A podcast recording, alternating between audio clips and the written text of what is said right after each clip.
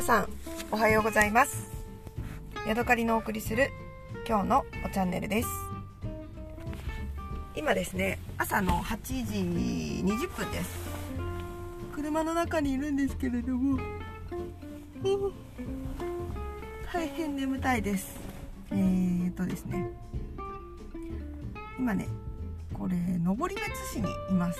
登別のねイオンのね駐車場にいるんですよ。何しに来たかというと私和音和音という電子マネーを使っていまして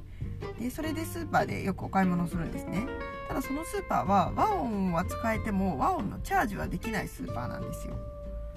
なのでたまにあのー、和音のチャージをしにイオン系列のお店に来なきゃいけないんですね。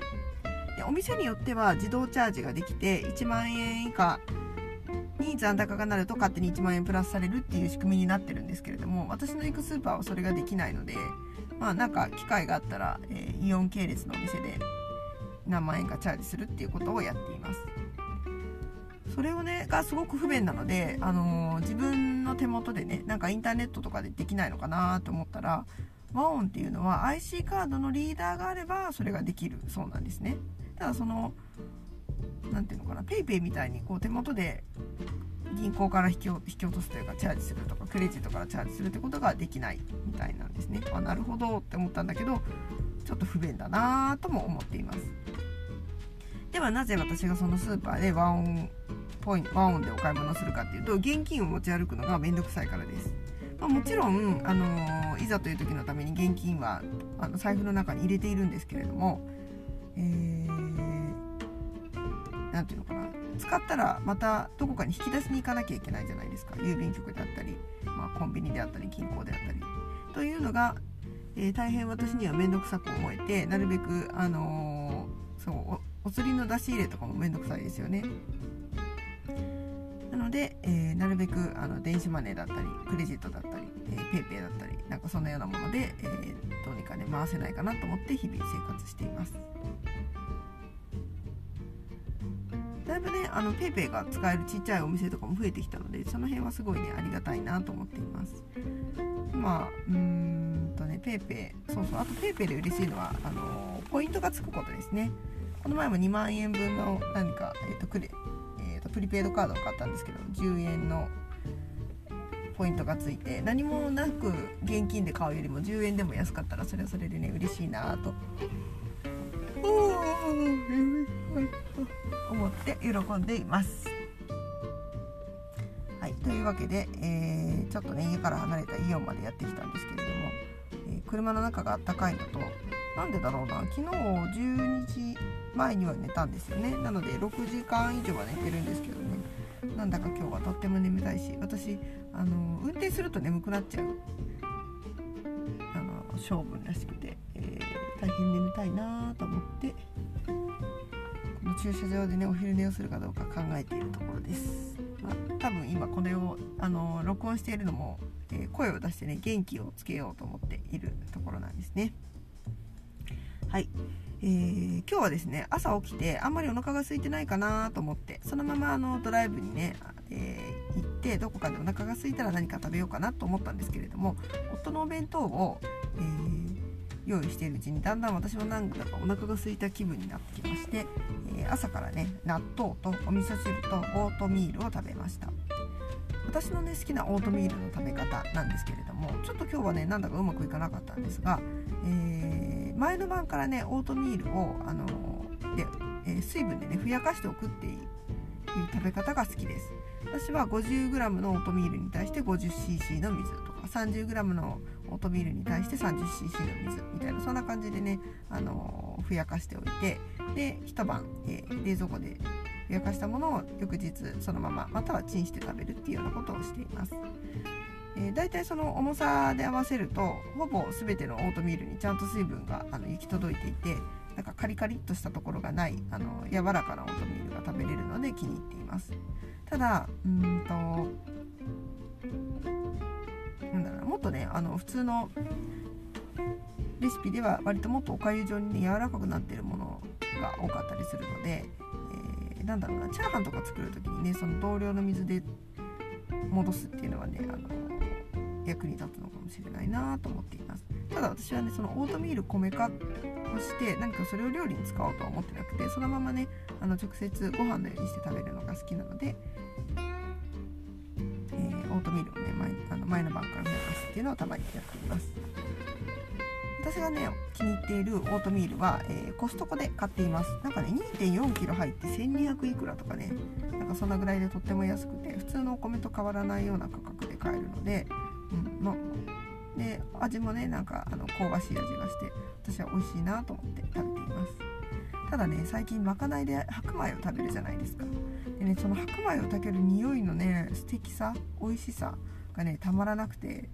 なんかここもう1年ぐらいずっとあの玄米ばっかり食べてるんですけれども夫にこのね美味しい白米を食べさせたいなと思って最近はあの何て言うのかな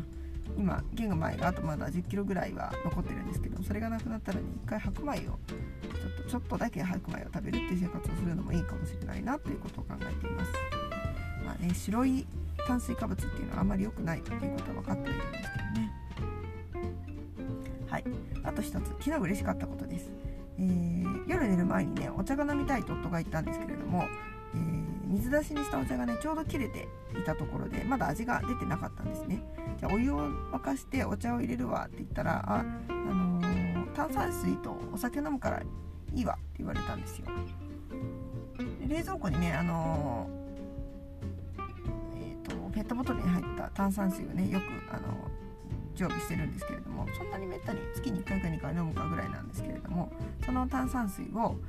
えー、とねお酒で割って飲むわって夫は言ったんですがレモン味のね炭酸水だったのでそのまま飲んでもねなんだか爽やかな感じでねとっても美味しかったんですよ。なので2人でねその 500cc の、え、炭酸水を、え、コップに入れて氷で飲んで美味しいねって言って飲んでそのままねお酒を飲まずに、えそのまま寝ることができました。なのでねちょっとねあのお酒の量を減らせたなと思って私は、えー、嬉しいなと思いました。なのでねもうちょっとしばらくその炭酸水を買う生活っていうのいいかもしれないなと思って、えー、イオンでね炭酸水でも持って飲んで帰ろうかなと思っています。えー、っとね今何か話したいなと思ったことがあったんだけどね。忘れちゃった。またね最近買いたいなって思っているものが2つあります。1つはね夫が前から妙にね進めてくるダーンタフというねアメリカバーモント州で作られているめちゃめちゃ丈夫な靴下です。で夫がなぜそれをね私に勧めてくるかというと有吉のねラジオをよく聞いてるんですよ、えー、サンデーナイトドリーマーかな？で私そのねあのー、ラジオを夫と一緒に聞くとなんかねあんまり内容が好きじゃないんですね。何ていうのかななんか子供っぽい感じがしてあんまり好きになれないんですけれども、えー、夫はねなんか暇つぶしにあのよく聞いているんですよ。その中で有吉がすごくねウォーキングが好きでなんか誰かにその靴下をもらって、えー、履き出したらねすごくね調子がいいよっていうようなことを言って気に入っているというような話でした。でね1年か2年ぐらい前に私がよく歩いてるので夫がこういうこと言ってたよって言って有吉がおすすめしてたよって言って教えてくれたんですけれどもまりその時はねなんかピンとこなかったし、あのー、その靴下はね3000とか4000とかするんですよ。なのでねへえみたいな感じで全然あの興味がなかったんですけどもまたねその話をねあの夫がしてきてしかもね、えー、その靴下のブランドの名前がダーンタフというメーカーなんですけれどもわざわざそれをねメモ帳に書いてここに名前書いてあるからね調べてみるといいよって言って勧めてくれたのでまあねなんか最近私はちょっとあの面白いものは買ってみようマインドにちょっとなってきているので1回ねその3000円だか4000円だかするねあの靴下を2人でね買うのもいいんじゃないかと思ってね、えー、と今いろいろ調べているところです、えー、面白いのがねそのダーンタフという靴下は永久保証なんですよ。なんかね靴下に穴が開いちゃったりしたらあの直してくれるのか新しいのと交換してくれるかなんかなんですね。すごい面白いなと思うしあと、えー、ウールを使った靴下なのであの匂いを防いでくれるなんかこうなんていう糖質性がいいというか吸収性がいいというかそんなような作用もあるそうです。えー、でね長さとか色とかそれから厚みそれからクッションがどこら辺に入っているかとかねそういうのでねいろいろ、あの違いがあって、えー、選べるみたいなんですね私が今最初はね私一番厚めの厚ぼったくてフルクッションになっている一番高そうなやつを選ぼうかなと思ったんですけれども、まあ、日常履きするにはねミドルウェイトのなんかフルクッションぐらいがいいんじゃないかということも思い出しまして、え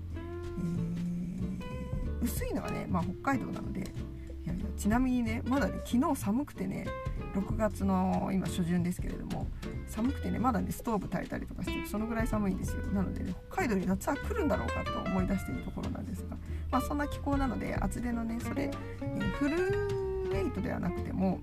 えー、まあ厚多少ね厚みのある靴下でもいいのかもしれないっていうことを思って今ミドルウェイトのフルクッション。で、えー、どっかねいい通販サイトないかなと思って探しているところです。あともう一つ欲しいものがねえっ、ー、とというか私はお布団えっ、ー、と畳の上に三つ折りのマットレスを引いて寝てるんですね。三つ折りのこのマットレス自体がすごく気に入っていて普通に Amazon で買った1万8000かなんかの極眠という、えー、マットレスの1 0センチ高のものなんですけれどもなんかねすっごくね安くてあの今まで来た中で一番気に入っているマットレスなんですが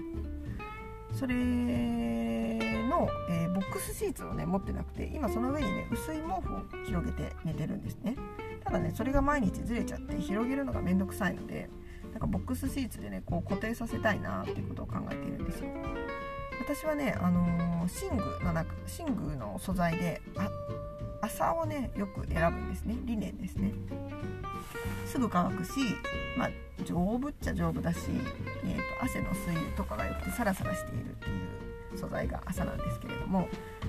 ー、敷布団とか夏の敷シーツなんかはずっとそれを使っていたんですが、えーと、お布団で敷シーツは良くてもやっぱりね敷シーツはねあのずれちゃうのが気になってきて今ねボックスシーツを新しくというかあのこのボックスシーツを、えー、マットレス用にね買おうかなと思って気に入って考えています、昨日ね勝間和代さんのビあの YouTube を見ていたら、